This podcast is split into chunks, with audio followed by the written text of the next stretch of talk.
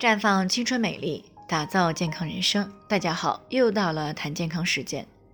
今天的主题呢是红枣到底补不补血？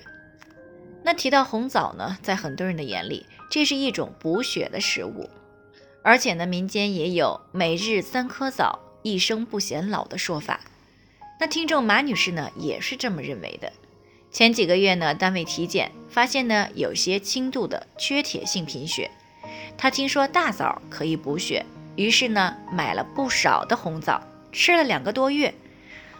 她去医院进行了复查，结果显示呢，贫血的改善并不理想。那听到了我们的节目呢，就过来咨询了，这红枣到底补不补血呢？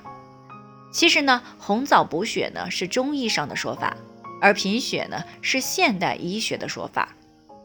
这两者的定义呢是不同的。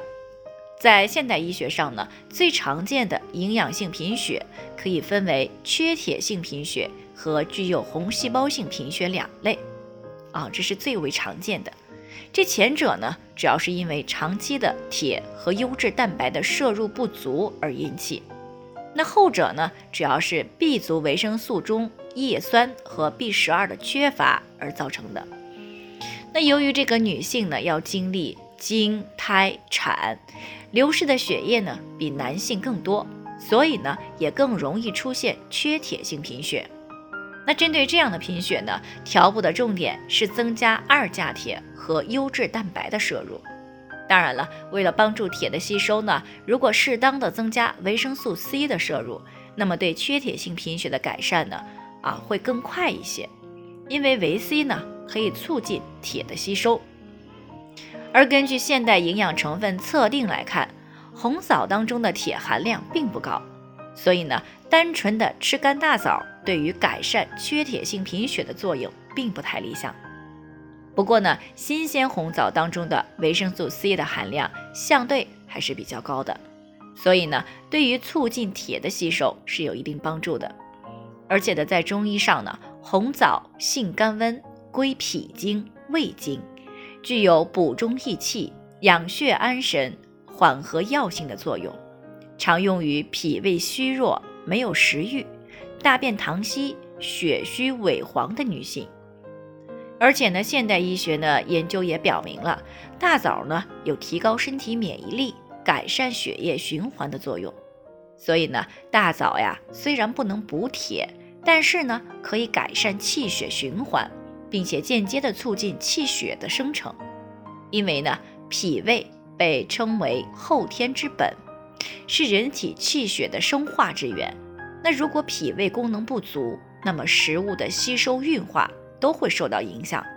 从而呢减少气血的生成。那如果脾胃功能改善了，在饮食均衡的情况下呢，是可以促进营养吸收的。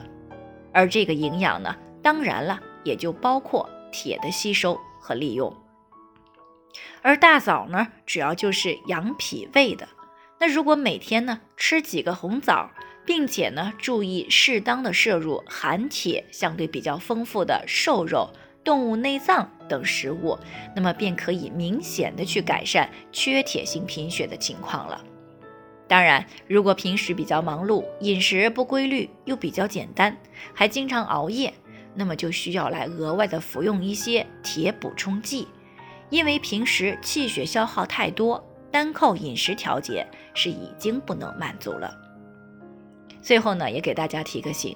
由于每个人的健康情况不同，需要具体分析之后才能够给出针对性的解决方案。那如果您也有健康方面的问题想要咨询呢，可以关注微信公众号普康好女人，普黄浦江的普，康健康的康，添加关注以后回复健康自测，或者呢直接拨打400-0606-568咨询热线，那么你就可以对自己的身体有一个综合性的评判了。健康老师呢还会针对每个人的情况做一个系统的分析，然后呢再给出个性化的指导意见。这个机会呢还是蛮好的，希望大家能够珍惜。今天的分享呢就先到这里，我们明天再见。